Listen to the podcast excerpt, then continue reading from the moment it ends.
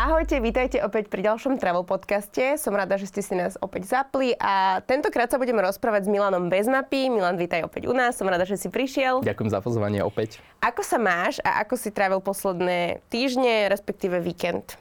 Alebo... Ďakujem za opýtanie. Mám sa skvele, mám ešte trošku jetlag, trošku ťažko sa mi ráno stávalo. Iba dva dní dozadu som došiel z Južnej Ameriky, kde som strávil 4 týždne, 4,5 týždňa. A trošku som taký, teraz som išiel som autobusom, vonku prší, je taká zima, tak si hovorím, že mohol som tam ešte ostať, ale, ale som rád, že som naspäť doma. My sme sa pred dávnom rozprávali o tom, že sa chystáš na taký možno, že väčší výlet a že ťa veľmi láka Južná Amerika, tak som rada, že teda práve Chile bolo to miesto, kam si sa vybral. Uh, poďme tak skúsiť od začiatku vlastne rozplánovať alebo povedať o tej ceste, že ako si si toto celé plánoval. Vieš čo, takým úplne samozrejme prvotným nejakým impulzom je vždy nejaká tá letenka. Ja som videl akciovú letenku z Viedne do Santiaga. Spolo to nejakých 450 eur, čo je, čo je dobrá cena na aktuálne ceny letenie, kedy všetko išlo hore. A to som kupoval niekedy minulý rok v maji a s tým, že v Čile som ešte nebol, tak si hovorím, že tak idem. Akože ja som Južnú Ameriku navštívil už viackrát, ale, ale Čile nie. Bol som, bol som v Argentíne, Brazílii, Kolumbii a podobne.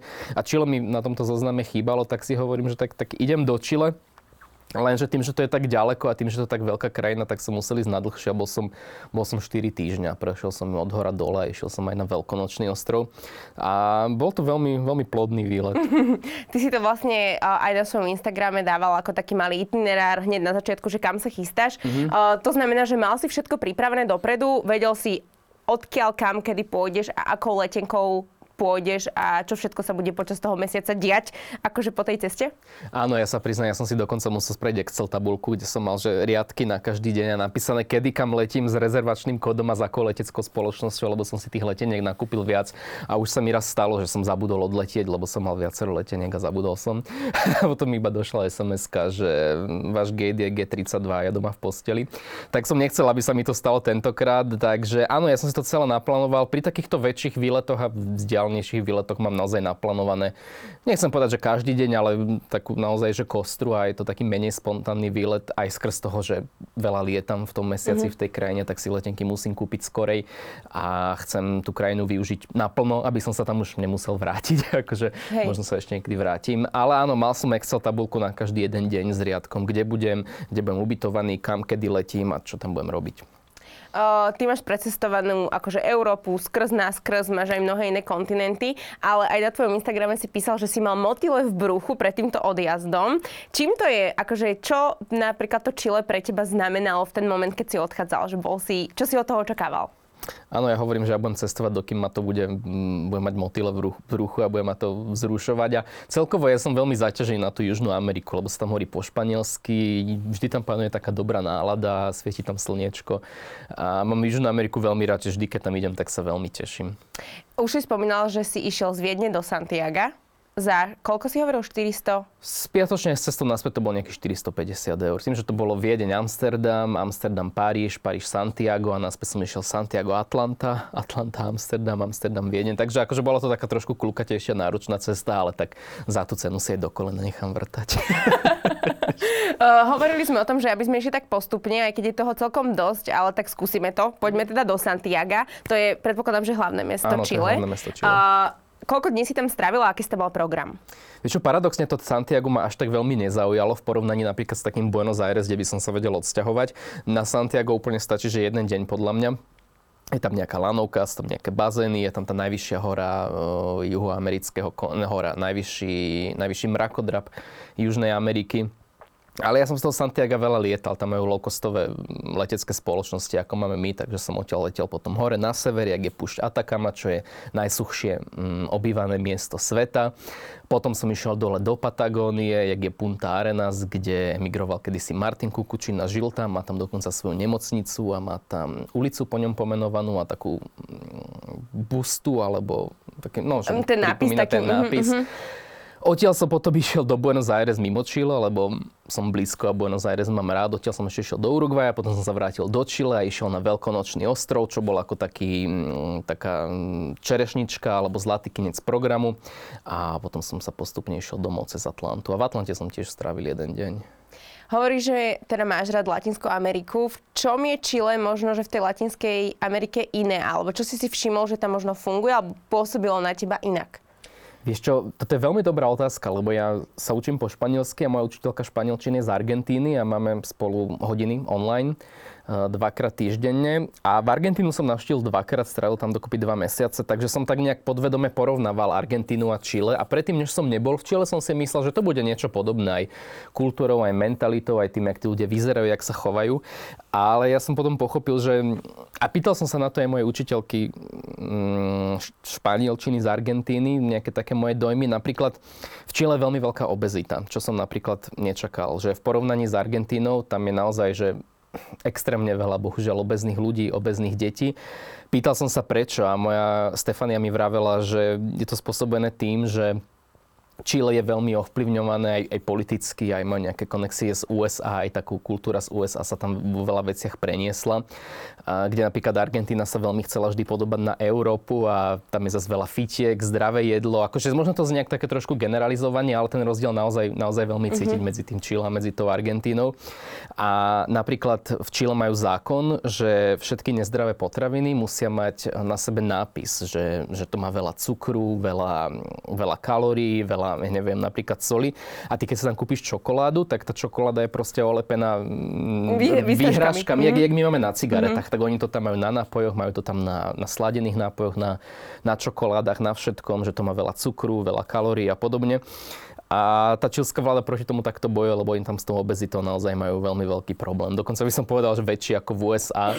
Ale s týmto všeobecne probl- krajiny Južnej Ameriky majú, majú problém s obezitou. Niekde som čítal, na Facebooku mi čitateľka do komentára písala, že je to čiastočne spôsobené aj tým, že tam veľa ľudí pije sladené nápoje, ako je Fanta, Coca-Cola, Sprite a podobne. Z toho dôvodu, že na veľa miestach nie je pitná voda z kohutika a, a veľakrát tá cena tej Coca-Coly je rovnaká ako flaška vody, tak si pochopiteľne kúpim niečo sladké, čo mi chutí a tam, tam potom vznikajú takéto problémy.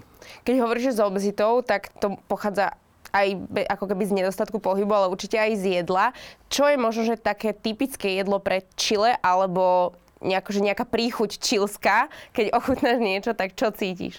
Vieš čo, paradoxne, všade jedili burgere, všade jedia hranolky so syrom, takže s Amerika, šedarom, takže úplná, úplná Amerika. Ale keď som bol na tom veľkonočnom ostrove, čo už je Chile v podstate iba politicky, ale ani to nepatrí Južnej Amerike, ale je to Oceánia, tak tam tradičné jedlo bolo seviče, čo, sú, čo je surová ryba, losos tu nejak zamiešaná s nejakou zeleninou. A to bolo veľmi dobre. Čiže ten veľkonočný ostrov ako keby vôbec nemá s Chile nič spoločné, iba, iba vládu. My sme sa rozprávali už pred podcastom, že keby bol nejaký prototyp Čilčana, tak ako by vyzeral, alebo ako by sa správal teda? Tak to mm-hmm. uved nejak na pravú mieru. No neviem, či existuje nejaký prototyp Čilčana, skôr by som povedal, že prototyp Juhoameričana, keďže pôvodní obyvateľe Južnej Ameriky boli indiáni, ktorí boli genocidou odtiaľ vytlačení a vyvraždení, ale samozrejme, že sa tam nejakí zachovali a žijú tam ich potomkovia. A väčšinou to poznať podľa očí, kto je trošku možno, kto mal niekedy Indiana, predka, oni majú také oči, také, neviem to popísať, ale, ale, ale je to vidno. Ale v Čile žije veľa, veľa Európanov, veľa Španielov, čiže je to tam naozaj taký mix rôznych rás, rôznych, rôznych kultúr, takže je to také, nedá sa povedať jednoznačne. Ja keď si predstavím Argentínu, tak ma napadnú, že je farby, zvuky, milí, usmiatí ľudia. Ako je to v Čile? Farby, zvuky, milí, usmiatí ľudia a len trošku, nechcem znieť prosto, on trošku obeznejší, no bohužiaľ. Mm-hmm, jasné, hej. jasné. A ako máš pocit, že reagujú na možno turistov a či boli k tebe milí, alebo ako si mal pocit, že tá ich mentalita je? Vieš čo, oni všeobecne v tej Južnej Amerike sú takí zvedaví na nás Európanov, lebo predsa len tá Európa je veľmi ďaleko a keď, keď im povie, že si zo Slovenska, tak oni úplne rozmýšľajú, lebo my sme pre nich exotickí, lebo Slovensko je malá krajina s 6 tisíc obyvateľmi a v tom, v tom, do toho Čile až tak veľa Slovakov možno nechodí, tak sú takí, že sa vypitujú. Veľa z nich si myslí, že sme Čekoslovakia, klasika. Ale nemal som nikdy s nikým žiaden, žiaden problém. Všeobecne juhoameričania sú veľmi milí a otvorení ľudia. Už sme tak trošku spomenuli aj tú genocídu. Bolo tam nejak cítiť, alebo nechcem asi cítiť to tam, neviem ako môže byť, ale že či si navštívil nejaké miesta, ktoré to pripomínali, či to boli možno nejaké pamätné miesta, alebo nejaké tourist guide, ktoré o tom hovorili viac a všeobecne, že ako veľmi sa tam o tom hovorí, či už medzi ľuďmi, alebo tak vo všeobecnosti. Vieš, keď som bol dole v Patagónii, v tom meste Punta Arenas, tak som išiel loďou do takého mesta Porvenir, čo je už na ostrove Tierra del Fuego, čo je ohňová zem. A tam bolo asi jediné múzeum genocídy o indiánoch, ktoré som, ktoré som videl. Tam sa o tom veľa hovorilo, ako, mm, ako boli tie ženy znásilňované, rodiny vyvražďované, vytlačané, aby si, si my, Európania, mohli zobrať ich zem. A málo sa o tom hovorí všade, aj na internete. Vôbec sme sa napríklad o tom neučili v škole. Je to, je to taká časť histórie, ktorá OK, možno, možno je od nás ďaleko, ale podľa mňa by sa o tom malo učiť, lebo ty keď ideš napríklad do Argentíny, tak tam úplne v pohode vidíš blondiatých, modrokých ľudí. OK, to už nesúvisí až tak s tou genocidou, ale s tým, že tam utekali rôzni ľudia, ktorých by počas vojny tuto zatkli a podobne, nejakí nacisti. Ale vždy tá Južná Amerika bola počas celej histórie ľudstvo takým útočiskom takých um, ľudí z Európy, ktorí pred niečím utekali, ktorým tu niečo hrozilo a, a začalo to už v tom čase, keď sme si tam prišli my, Európania, osiliť ich zem a vytlačiť pôvodných obyvateľov. No. Takže v podstate hovoríš o jedinom múzeu, čiže až tak veľmi sa o tom nehovorí. Hovorí sa ale napríklad historicky o tom, ako to bolo v roku 1973. Myslím, čo tam bol ten prevrat o, ako keby s Pinchetom. Bola sa Pinchet? A, myslím, že to bol Pinochet, tak Pinochet, sa áno, nemýlim. Akože o tomto celom prevrate viem vďaka filmu Kolónia, kde hrá Emma Watson, Hermiona. ako to, je, to je skvelý film. Uh, myslím si, že tam vtedy bol... Teraz nemám túto problematiku naštudovanú, ale viem, že tam bol nejaký problém s tým nejakým Allende sa volal, uh-huh. alebo niekto, nejaký revolucionár, alebo niekto. Videl som v Santiago jeho sochu, nejaký, nejakú pamiatku.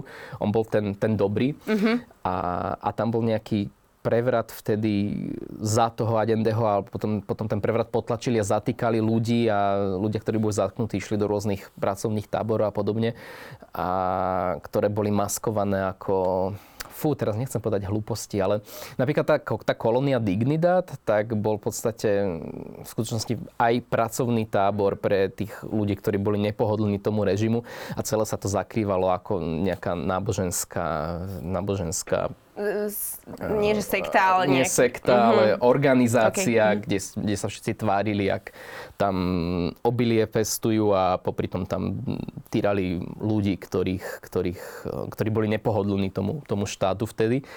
A potom sa na to prišlo, bol to veľký škandál. A tá kolónia Dignidad existuje dodnes. Okay. A oni ju prerobili keď, keď, keď, celý tento, keď sa na to celé prišlo. A dneska sa volá, myslím, že Vila Bravia alebo Vila Brava. Je tam hotel, vieš sa tam ísť ubytovať. Ja som tam chcel ísť, keď som bol teraz v Čile, ale tým, že som mal ten program tak nabitý, tak som, by som na to potreboval minimálne 3-4 dní. Musel by som si prenájať auto, keďže je to tak trošku od ruky celé, na čo som bohužiaľ nemal čas. No tak mám dôvod sa vrátiť do Čile. Aby sme išli k príjemnejším témam, tak zrejme si si vybral asi aj prírodu a možno, že iné kultúrne historické pamiatky, ktoré v Čile sú, pretože keď si dám ja som teraz sa skúšala pomocou chat GTP pripraviť na Čile a píšem, že povedz mi niečo o Čile. Uh-huh. A že je tam rozmanitá krásna príroda. Tak bol to práve dôvod tvojich trás, ktoré si si vyberal, tá príroda, alebo na čo si sa zameriaval? Chcel som vidieť všetky tváre Čile, tým, že na severe je tá pušť Atakama, kde je kde púšť, hej. Sú tam slané jazera, sopky, tak úplne na, ruhu, na juhu je zase Patagónia, sú tam husté lesy, jazera, ľadovce, tučniaky. A ty vieš sa z tej Atakami k tým jazerám ľadovcom dostať v priebehu, mm, keď s prestupom Santiago za nejakých 5, 6, 7 hodín lietadlom. Takže mm, mne sa na tom Chile nechcem to zase porovnávať s Argentínou, ale aj v Argentínu páči to, že ty vieš v priebehu jedného mesiaca naštíviť všetky mm, klimatické, klimatické zóny, sa tomu hovorí. No, že prales, lyžiarské stredisko, les, step, púšť, more, kúpanie, takže že, že, že všetko. Veľakrát sa hovorí o Novom Zélande, že to je takáto krajina, kde vieš zažiť všetko, ale týka sa to aj Južnej Ameriky. Tým, že ten kontinent je, kontinent, tá, tá krajina je, no toto je inak veľmi diskutabilné, respektíve veľmi mi za to ľudia nadávali na internete, keď som napísal, že Chile je najdlhšia krajina sveta, ale je. Všetci mi písali, že najdlhšia krajina sveta je Rusko, ale tam je ten háčik, že Rusko je najširšie. Akože dĺžka, šírka. Presne. A ja keď, som, áno, ja keď som napísal na Facebooku statu, že idem naštíť najdlhšiu krajinu sveta, tak 50% komentárov bolo a čo Rusko a neviem čo. A ja som tam tým odpísal, že je rozdiel dĺžka, šírka, ale tak No. A koľko má teda na dĺžku Chile? Veľa. nejakých, fú, koľko to bolo, nejakých 4 tisíc niečo kilometrov. Z hora, z úplne dole, z hora, z hora dole. A takže je to najdlhšia krajina sveta. Tak. Dĺžka, šírka. Keď si navštívil tú najsuchšiu púšť, alebo ako, tom, ako si to spomenul? Atakama je najsuchšie obývané miesto Zeme. Ešte existuje v Antarktide, suchšia časť, ale je neobývaná. Takže, takže máme túto Atakama. OK, a čo to znamená? Čo si tam videl? E, skús to popísať, že prečo sa vyznačuje najsuchším miestom. Lebo tam málo prší, paradoxne, keď som tam bol, tak dva dní mi pršalo. To, akože ideš na najsuchšie miesto v zemi, zeme obývané a, a prší ti tam, takže som mal takéto šťastie na počasie. Ale keď, čo, čo si ty predstavíš, keď, keď uh, ti niekto povie, že púšť? Piesok, čistý piesok práve, že absolútne nič, možno, že sem tam nejaký suchý kaktus, mm-hmm. ak vôbec, mm-hmm. ale že non-stop slnko a púšť. No, ja som do tohto, s týmto som aj ja išiel do púšte Atakama, že som mal taký, takýto pohľad, že, že ako, ako asi vyzerá púšť, lebo tak, tak vyzerá púšť, ale púšť je práve, že veľmi živé miesto. Bolo tam veľmi veľa slaných jazier, ktoré sa tam nejak odparovali a sú tam tie minerály zo spodných vod a podobne. V týchto slaných jazerách žijú krevety, tie krevety jedia plameniaky, akože okolo je veľa rôznych tráv, potom, potom som bol napríklad pri, pri Sopke, kde boli také rôzne gejzíry a vybuchovalo to. Takže tá, tá púšť je veľmi... Bol som prekvapený, ako veľa života je v jednej púšti. Že to není, že to není len piesok a kaktusy, ale že, že púšť má naozaj veľmi veľa, veľmi veľa podôb, nemusí tam byť ani horúco. Ja som tam chodil v bunde a v dlhých nohaviciach v noci tam bola extrémna zima, akože tam na niektorých miestach môže byť v noci až minus 32 stupňov a cez deň plus 40, takže to sú extrémne rozdiely. Takže púšť, púšť je Toto je fakt, že Milan Bura mýty, pretože je tam voda v púšti, čo je teda ano. pre mňa absolútny paradox, uh-huh. že práve, že púšť sa vyznačuje tým, že tam není voda, teda aspoň ja si to tak predstavujem. Ale na tvojich stories som videla, že si sa tam dokonca aj že kúpal. To bolo tam, o čom ano, teraz hovoríme? Áno, áno, to bolo v púšti Atakama. Je tam voda, ale tá voda nie je pitná pre, pre normálne zvieratá, tým, že je extrémne slaná a dá sa veľmi porovnať k mŕtvemu moru, že sú tam tie rôzne lagúny. Veľa z nich je chránených, že do nich nemôžeš ísť, ale jedna lagúna je otvorená, môžeš tam ísť plávať a to je, jak si taký plávak. Neviem, či si bola v mŕtvom mori v Izraeli, že absolútne ťa nadnáša, že ani keby že sa chceš potopiť, sa nevieš potopiť. A tá voda je tak extrémne slaná, že ty keď máš nejaké ránky alebo niečo na pokožke, tak to, tak to veľmi boli. Ale čítal som na internete, že musí to byť pravda, alebo to bolo na internete, že tieto, tieto, tieto extrémne slané vody majú veľa minerálov a môžete to liečiť rôzne kožné choroby a, a podobne. Na tieto ako keby, že výlety si chodil nejak organizovane alebo samostatne si si prenajal auto, naplánoval si si to a dal si si GPS-ku alebo ako to fungovalo? Tým, že na začiatku tohto tripu som bol sám, tak som chodil organizovane. Veľa využívam cestovky, keď cestujem v zahraničí, pokiaľ si neprenajmem auto, lebo ťa ráno dojdu vyzdvihnúť, zoberú ťa na tie miesta, ukážu ti a vrátia ťa do hotela. Toto, toto som sa naučil a veľmi mi to vyhovuje. Preto napríklad nemám rád ľudí, ktorí sú takí strašne, že anticestovkoví alebo anti niečo, lebo ja si viem zorganizovať celý svoj výlet, ale, ale predsa keď som v cudzej krajine a mám obmedzený čas a potrebujem už byť inde, tak mi naozaj vyhovuje, keď ma niekto príde vyzdvihnúť, ukáže mi, tu je taká lagúna, tu je taká sopka, tu je toto a zavezie ma naspäť. A to sú vlastne ako keby lokálne cestovky, To hej? sú lokálne cestovky, ktoré ty si vieš zarezervovať cez internet. Funguje to tak v celom svete. Uh, keď sa rozprávame o cenách, napríklad týchto organizovaných výletov, alebo čohokoľvek, čo si tam dokáže zorganizovať, požičanie auta, alebo ja, ja neviem, možno, že nejaká prehliadka, tak uh, mám rátať, že je to lacnejšia krajina alebo drahšia? No, to je ďalší mýt, ktorý aj ja som si myslel vo svojej hlave. Myslel som si, že Chile bude lacná krajina. Súdil som na základe Argentíny, ktorá je lacná krajina. Ale Chile bol také Rakúsko, by som povedal. Akože ideš do reštaurácie, necháš tam na osobu 20, 30, 40 eur a pritom si v Chile, hej. Mm-hmm. Uh, takéto be- bežné denné výlety, jeden sa pohybuje od 50 do 70 eur čo je, čo je tiež podľa mňa celkom dosť. A myslím, že najlasnejšie na mojom výlete boli paradoxne tie letenky po krajine, ktoré vieš kúpiť za 15-20 eur, keď ich kúpeš s prestupom. Akože ja som tam bol mesiac a ešte som si nerátal, koľko ma to celé vyšlo, ale asi ani nebudem. Um, ja zase na tom Instagrame nechcem omielať ceny a čo je drahé, čo je mm-hmm. lacné, lebo každý to má nejak inak, čo je pre niekoho drahé, pre iného nemusí byť drahé. Čiže ja sa tomuto na Instagrame vyhýbam a preto som o tých cenách ani nehovoril. Ale sám som bol miestami taký trošku zaskočený, že halo, sme v Južnej Amerike a je tu drahšie na Slovensku. A toto si náhodou tak, že neriešil, že prečo, že aký je dôvod toho, že si možno, že účtujú viac za v podstate rovnaké služby ako v inej o, ostatnej Južnej Amerike? Čo nezisťoval som to, mm, či tam majú možno nejaké vysoké dane, neviem, nezisťoval som to, možno si to vygooglím, ale akože vždy sú tie turistické miesta drahšie pre turistov, lebo však turizmus a treba zarábať, ale, ale nečakal som, že to bude že až, až, okay. až, až tak mhm. drahé. Na no, to, že to je Chile, hej, hej, opäť máme nejaké predsudky, nejaké mýty, že no, Chile tam mm, cenový ráj a není to tak. Uh, jedna vec je, že cena zaplatíš, ja neviem, 40 eur za večeru a aká je tá služba, akože s tým celým systémom, že prídem do reštaurácie, obslúžia ma výber, chuť, jedlo. Je to zrovnateľné s tým, čo za to zaplatíš? Myslím, že áno. Akože zase na druhej strane tá krajina je naozaj na vysokej úrovni. Akože není to nejaká, jak by sme možno mali nejaké predsudky, že nejaká ultralacná chudobná krajina, to vôbec nie. Presne to ma zaujímalo, že aká je tam v podstate životná úroveň a čo tam ľudia, no čo tam ľudia robia, to je otázka, keby som sa ja spýtala na Slovensku, že kto ako je, kde zamestnaný. Ale vieš, ako to myslím, že ako tam žijú, aká je možno nejaká priemerná životná úroveň? Toto neviem, ale čo som si všimol je, že sú tam obrovské rozdiely medzi, medzi chudobou a bohatstvom, že ako keby som mal pocit, že tam není taká tá stredná vrstva, že na jednej strane je tam v uliciach naozaj, že veľa, keď poviem žobrak, tak to je akože úražka, či, či to je proste... To je, ja si myslím, Mm, povedzme, že ľudí, bez, ľudí bezdomova? Či oni nie sú bezdomova, oni len žobru?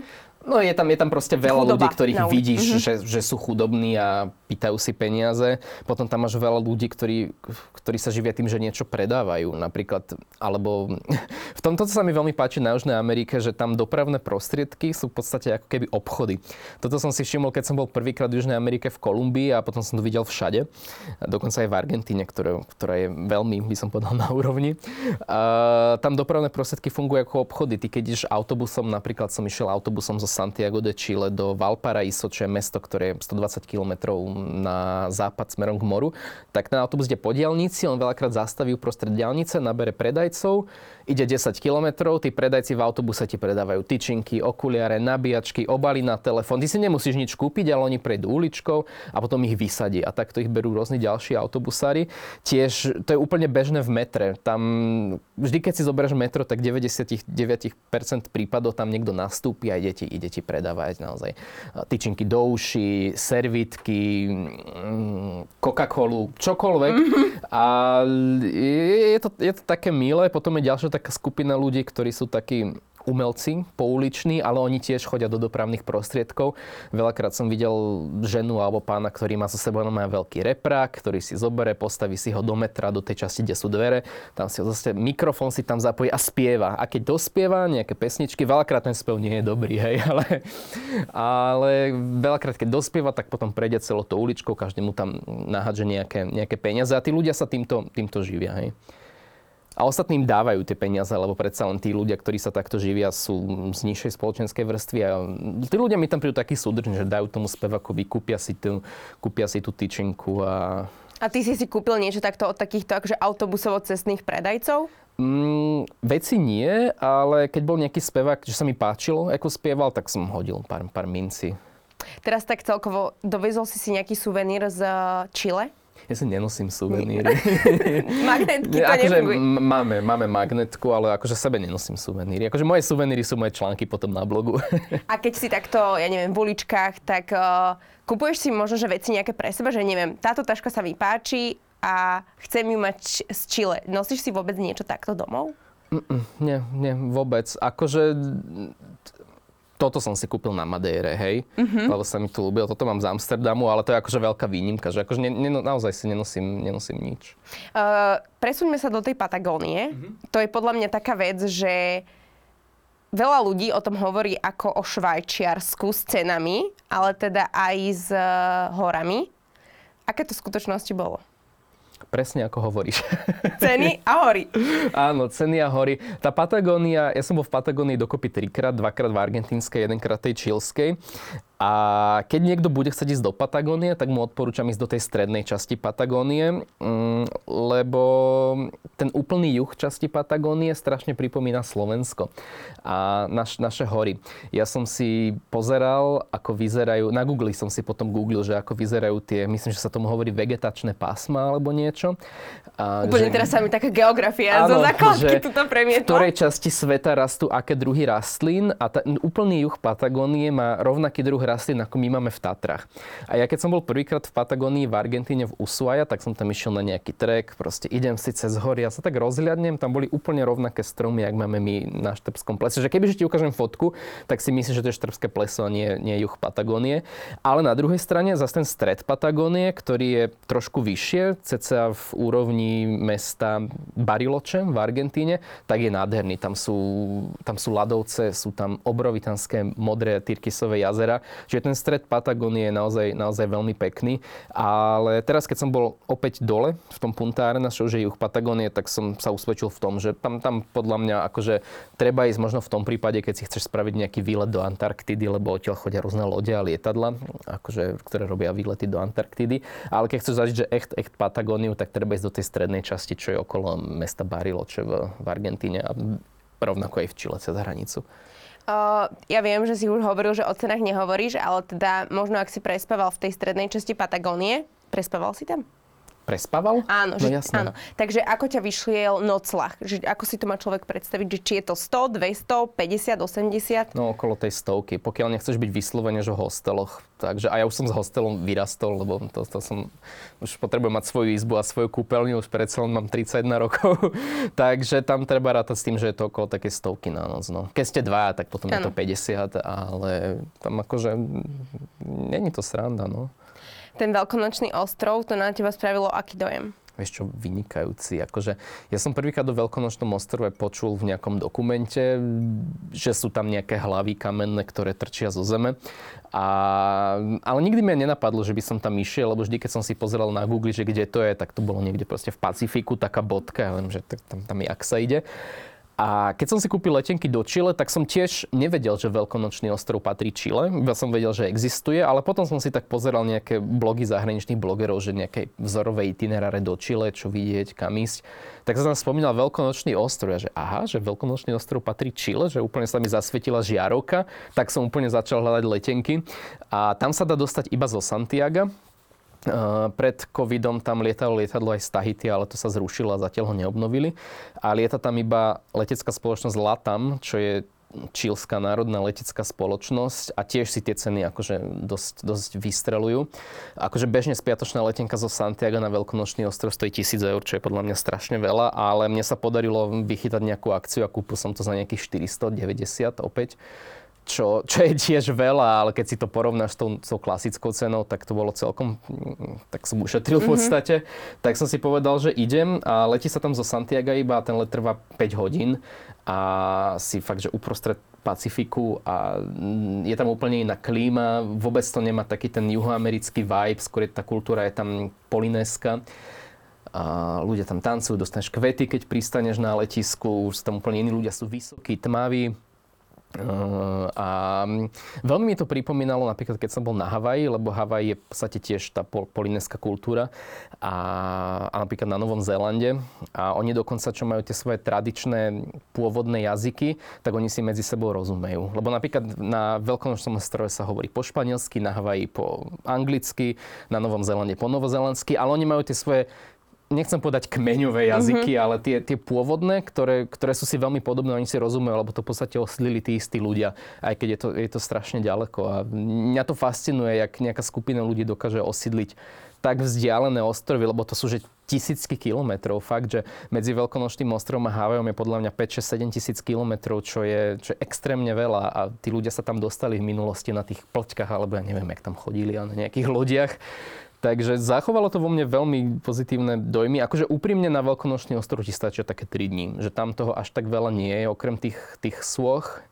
Ale, ale oplatí sa to. A keď si mám predstaviť štruktúru, tak si to predstavím tak, že sú tam pláže, útesy, alebo aj pláže, aj útesy.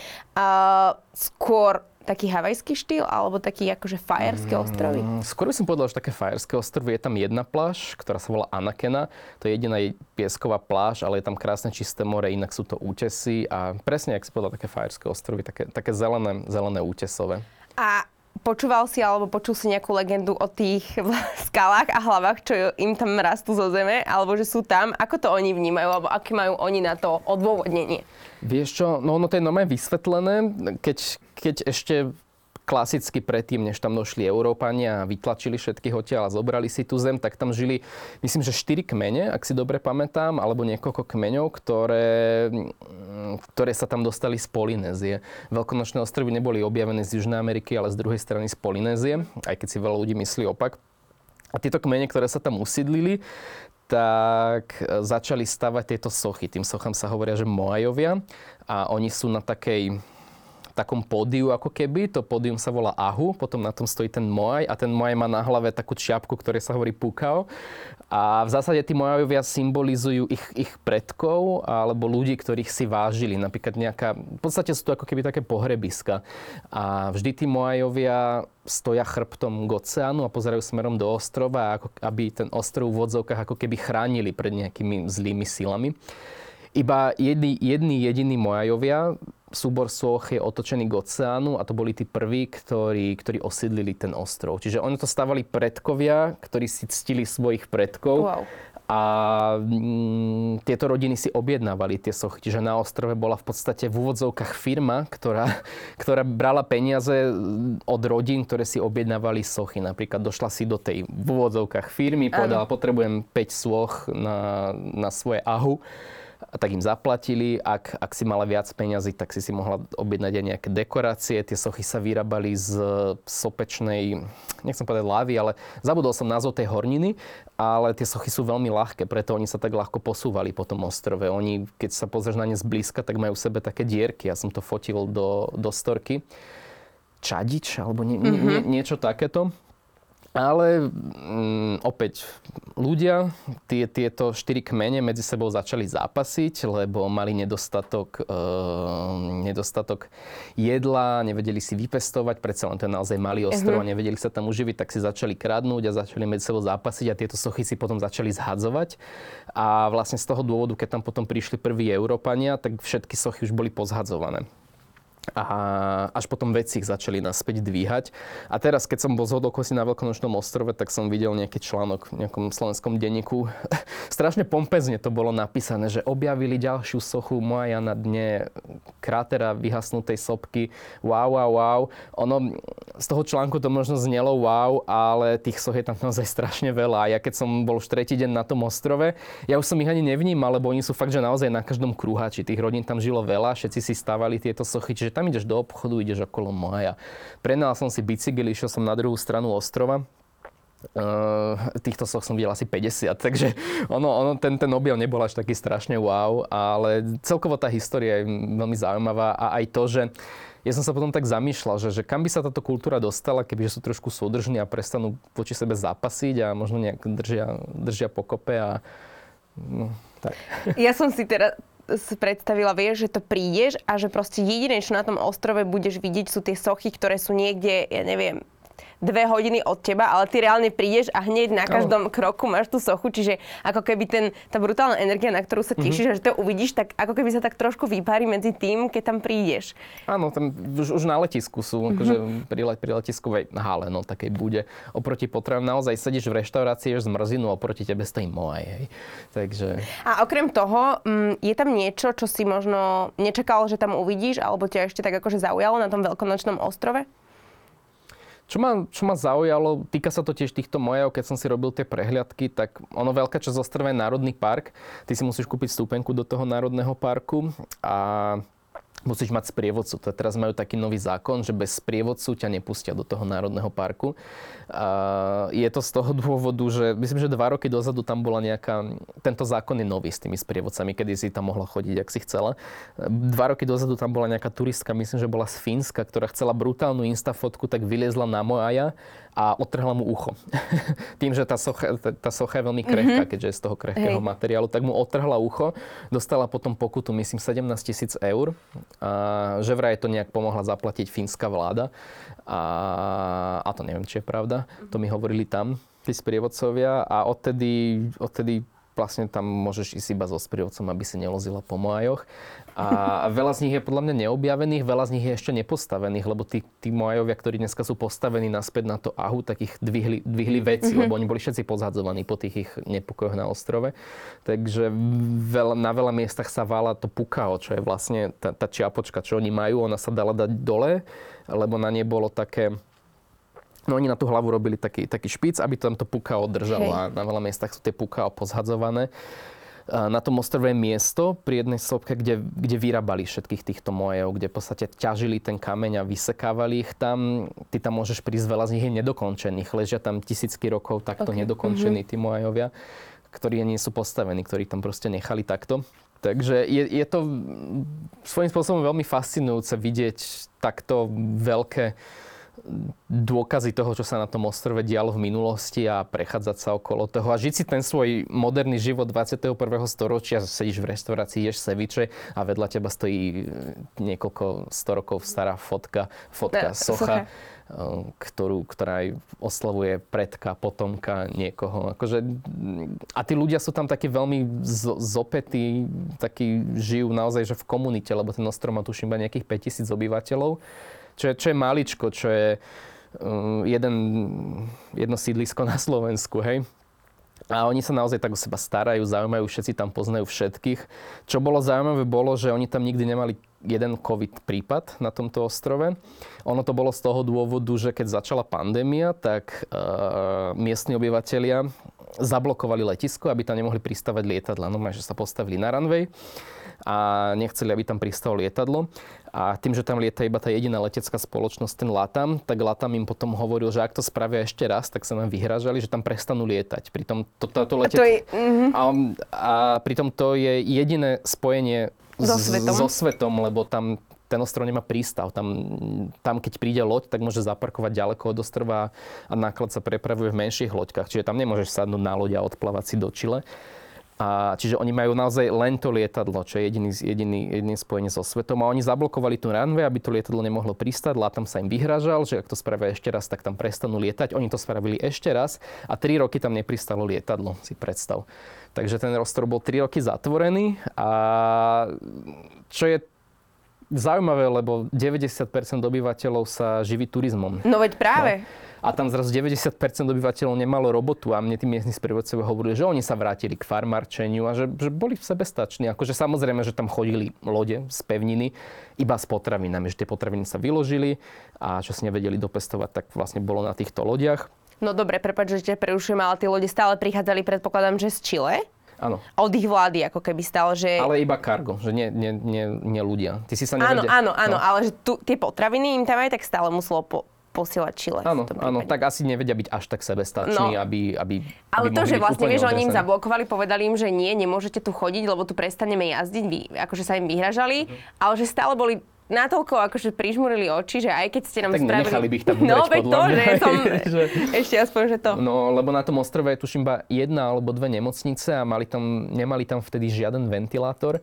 Čiže ak by niekto dostal na tom ostrove COVID, tak aby sa to tam rozšírilo, tak veľa ľudí by pravdepodobne zomrelo. Takže oni sa naozaj báli, títo miestni obyvateľia, tak, tak, tak zablokovali tú ranve, aby tam nechodili lietadla.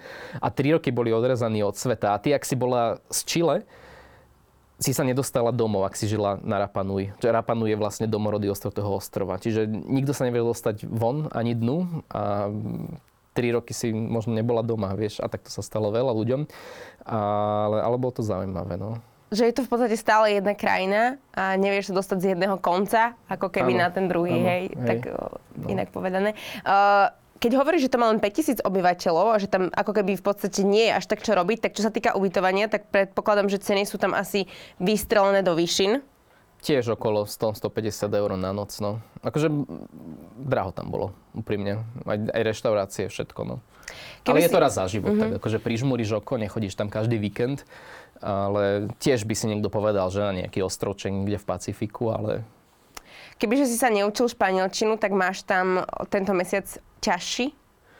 Mm, no, konkrétne na, na Veľkonočnom ostrove nie, lebo tam, tam chodia turisti, tak tam vedia po anglicky, ale na rôznych miestach Chile áno. Akože ja keď som bol prvýkrát v Južnej Amerike, v Kolumbii, tak som nevedel po španielsky, čo bol dosť problém, keď som si potreboval zobrať nejaký autobus, ja neviem, z Medeinu niekam do hôr a cítil som sa veľakrát strátený a tak som si povedal, že keď chcem chodiť do tej Južnej Ameriky, tak sa musím naučiť španielsky, tak sa učím a naozaj akože mimo miesto môže byť problém keď, keď nevieš?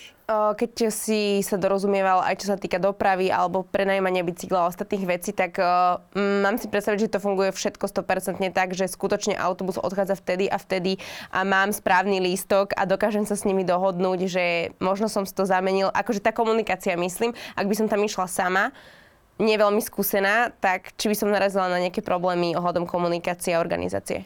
Myslím si, myslím si, že nie. Akože my všetci máme voči tej Južnej Amerike také predsudky, že je to, že je to nerozvinutý kontinent, ale tam naozaj vo veľa miestach, miestach všetko funguje tak, ako hoci kde inde vo svete. Máš 7.30 odchod, tak 7.30 ide, ide autobus akože bez problémov.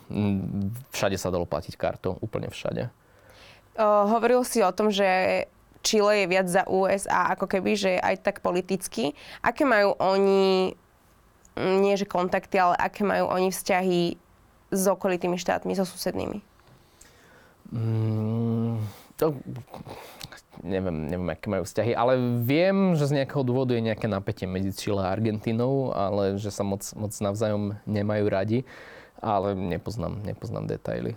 Keby si mal povedať, že aké bolo najlepšie miesto, alebo čo bolo najlepšie na tom Chile, tak ako by si to zhrnul, aj keď táto otázka chápem, že asi sa nedá, ale taký možno, že posledný alebo ten najlepší dojem.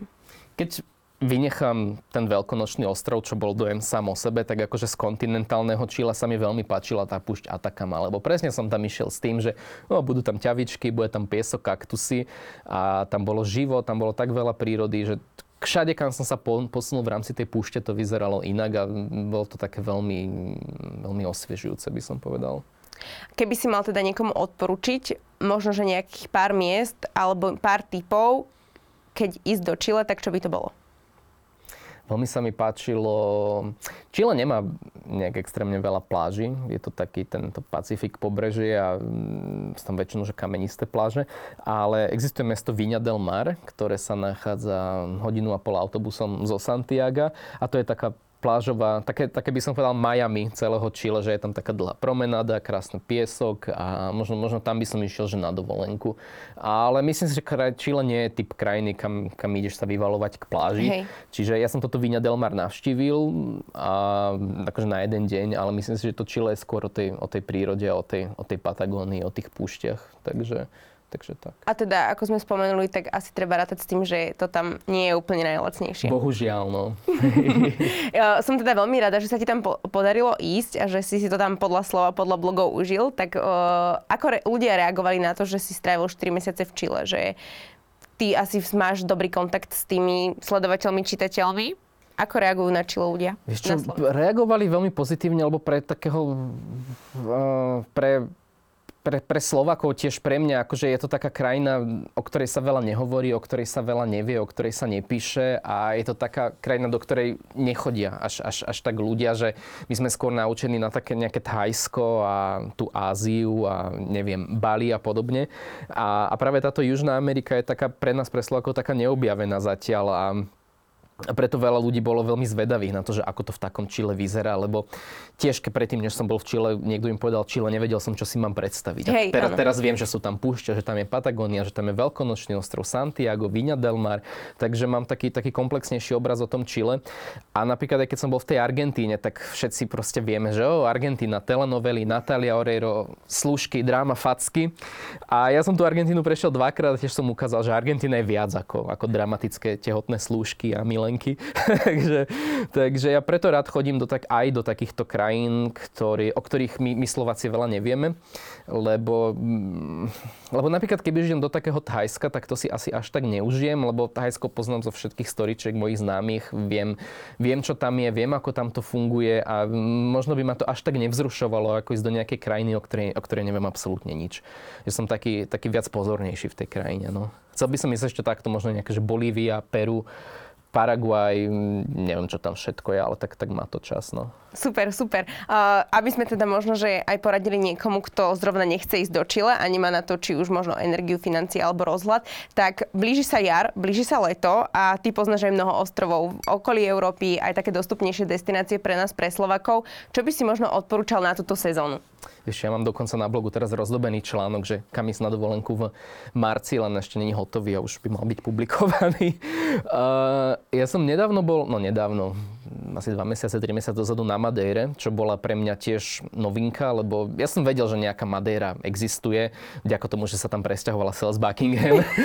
Takže som vedel, že existuje Madeira, ale nikdy mi tam niekde nenapadlo ísť a potom som videl, že z Viedne začal Vizer robiť priame lety a tiež sa to dalo kúpiť. Keď to kúpiš dobre, tak za 100 eur spiatočne, tak si viem, že idem na Madeiru. A tiež som bol z toho veľmi prekvapený, že je to zelený ostrov, vodopády, mm, až tak nie na kúpanie, že tie pláže sú tam viac kamenisté, ale marakujú tam jedia, akože marakujový cheesecake, marakujové všetko. Takže možno mm, teraz, a mm, ohľadne Madery som mal na blogu aj veľmi veľa pozitívnych komentárov a fakt to bolo pre ľudí také, lebo je to, je to blízko, čiže naozaj tam dostaneš sa tam za 5 hodín, vieš tam kúpiť dobrú letenku, takže myslím, že Madeira bude tento rok pre Slovakov veľmi, veľmi in. Čo som videl na základe reakcií na mojom blogu v januári. Uh ešte taká téma, ktorá určite zaujíma mnohých ľudí, ale môžu to teda samozrejme vidieť aj na tvojom Instagrame, často o tom hovoríš, máš o tom aj Reels, Stories a je to také akože stále diskutované, sú ako a kedy hľadať ceny leteniek, lebo to je podľa mňa, že absolútny kolos systém, ktorý musíš poznať, aby si vedel, lebo úprimne sa priznám, že každý mi povie, že lacné letenky kúpuš cez toto, hento, toto, naťukaj tamto, vtedy, vtedy. A reálne ja vždycky nájdem za minimálne, že 200 eur. Uh-huh, Čiže uh-huh. kde je chyba vo mne a ako to robíš ty? No, ono veľa ľudí robí jednu chybu a myslí si, že existuje jedna jediná stránka, kde kúpiš proste lacné letenky a žiadna iná neexistuje. Pritom nikto ti nepovie konkrétne, že tuto sú tie úžasne najlacnejšie letenky. Akože samozrejme máme rôznych predajcov, slovenských, zahraničných, aj stránky leteckých spoločností, lenže ono to treba naozaj, naozaj porovnávať. A mne sa veľmi osvedčilo napríklad pozerať akciové letenky. Kiwi, Pelikan podobne majú Um, no totiž to, ono, celý ten problém tých leteniek je, že takí nejakí zarytí cestovateľe ti vždy povedia, nekupuj cez vý, pre, providerov, kupuj na stránke leteckej spoločnosti, lebo toto, toto, toto. Uh, veľakrát v dnešnej dobe sú tí, tí providery a tí vyhľadávači ako Pelikan a Kiwi majú naozaj tak uh, premyslené tie vyhľadávače a tak moderné, že sa ti častokrát podarí kúpiť lepšiu letenku priamo cez nich ako u leteckej spoločnosti, lebo využívajú rôzne technológie. Napríklad ja som sa nedávno dozvedel, že existuje technológia, ktorá sa volá že Hidden City Ticketing, čo je, mm, to sa ani preložiť nedá, skryté mesto lístok. Napríklad, napríklad, že ty si hľadaš napríklad letenku z Viedne do Londýna, ktorá stojí 90 eur. A vyhľadávače, ktoré používajú tento Hidden City Ticketing, ti takúto letenku možno nájsť aj za 60 eur, lebo ti možno Londýn dajú ako iba prestupnú stanicu, ale ty napríklad v pondelok letíš z Viedne do Londýna, kam reálne chceš ísť a oni ti tam predajú letenku na útorok, napríklad z Londýna do Dublinu, tým, že s tým, tým pádom Londýn bude iba prestupná stanica a tá letenka konkrétne z Viedne do Dublinu môže byť nižšia ty zaplatíš tú nižšiu cenu, aj keď ten let z toho Londýna do Dublinu reálne nevyužiješ. Ako, neviem to úplne presne vysvetliť, lebo sa do toho nerozumiem, a ale existujú rôzne technológie a tieto vyhľadávače sú naozaj veľmi moderné a aj, aj Kiwi, aj Pelikan majú naozaj veľmi dobré vyhľadávače. Na Pelikane napríklad veľmi rád využívam, oni majú záložku, že akciové letenky, kde sú prehradne zoradené akciové letenky. Má to je Kiwi, že si tam vieš proste dať, že kontinent a ukáže aktuálne akciové letenky, New York za 300 eur podobne. Čiže ty musíš hľadať akcie, lebo keď niekam potrebuješ letieť a vieš, že musíš ísť v pondelok ráno a vrátiť sa vtedy vtedy, tak tá letenka bude pravdepodobne drahá, lebo nie si flexibilná. Čiže pokiaľ vieš byť flexibilná, tak vieš mať naozaj lacné letenky a fakt musíš porovnávať. Neexistuje jedna magická čarovná stránka letenka mm, s koňom jednorožca, s rohom jednorožca, kde máš proste úžasne lacné letenky. Ono je to naozaj veľmi, veľmi komplikovaný systém, čiže treba kontrolovať viacero stránok a pozerať akciové letenky. Mnoho ľudí, alebo teda ja som spozorovala, že už nevidím tak často napríklad Rím za 12, Rím za 20, za 80, že či pociťuje, že tie letenky išli všeobecne hore od obdobia, ja neviem, pred covidom, covid, po covide, hej, a, a že asi by sme sa mali pripraviť na to, že už to nebude možno až také dostupné, rozprávam správne, alebo ako to vidíš ty? Vieš čo, paradoxne po covide tie letenky až tak aspoň mne sa zdalo, že nezdraželi. Zdraželi až teraz, keď začala táto energetická kríza, Rusko a podobne a zatvorené trúbky. Takže teraz akože všetko, všetko zdraželo a myslím, že tie ceny už nepôjdu dole. Čiže 9 eurové letenky podľa mňa stále budú, ale nebude ich tak veľa, lebo predsa len je to... Aj pre tú leteckú spoločnosť je 9 eurová letenka forma marketingu, lebo keď dáš 9 eurovú letenku, tak všetci o tom píšu, všade sa to zdieľa. Všetci hovoria, oh, Rainer má letenky za 9 eur, pritom on reálne letenky za 9 eur má možno v celom lietadle 3 a zvyšne idú za 40, ale všetci o tom rozprávajú a pre nich je to forma marketingu, tieto lacné letenky, ale ich je naozaj málo. Dobre, super, ďakujeme. A ty sa kam chystáš na obdobie jar, leto? Do Grónska. Naozaj? Počkaj, ale my sme minulý rok boli vo februári v Tatrách. Grónsku? Ja? Nie. A hovoril si, že máš radšej teplejšie destinácie, tak prečo do, Gr- do Grónska? Vieš čo, Grónsko bola pre mňa vždy taká destinácia, niečo ako Island, ale možno niečo trošku viac. Že taká opäť pre, pre nás, ľudí z našich končín, naozaj neznáma, že nevieš, čo si máš predstaviť pod Grónskom a iglu a eskimaku a podobne a tiež sa tam veľmi teším. A ja som tam vždy chcel ísť už dlho, ale opäť boli tam extrémne drahé letenky, ale zase sa mi podarilo vychytať akciu s 50% zľavou, mal, lebo tiež tam lieta iba pár leteckých spoločností, tak som si povedal, že idem do Grónska v apríli. Akože má tam byť nejaký minus 20 stupňov v apríli, takže uvidíme, čo z toho bude. No. Super, tak ti budem držať palce a ďakujeme ti veľmi pekne, že si dnes prišiel. Ja ďakujem za pozvanie, bolo to opäť super. A samozrejme, vy, ak si chcete pozrieť ten prechádzajúci podcast, tak môžete kliknúť sem. Ja sa veľmi teším. Dnešným našim hostom bol Milan Bezmapy a všetky jeho tipy rády nájdete aj na jeho Instagrame, taktiež na jeho blogu. Takže ak by ste chceli alebo plánujete vycestovať, tak určite odporúčam. No a my sa vidíme opäť na budúci týždeň, tak sa zatiaľ majte krásne. Ahojte. Čaute.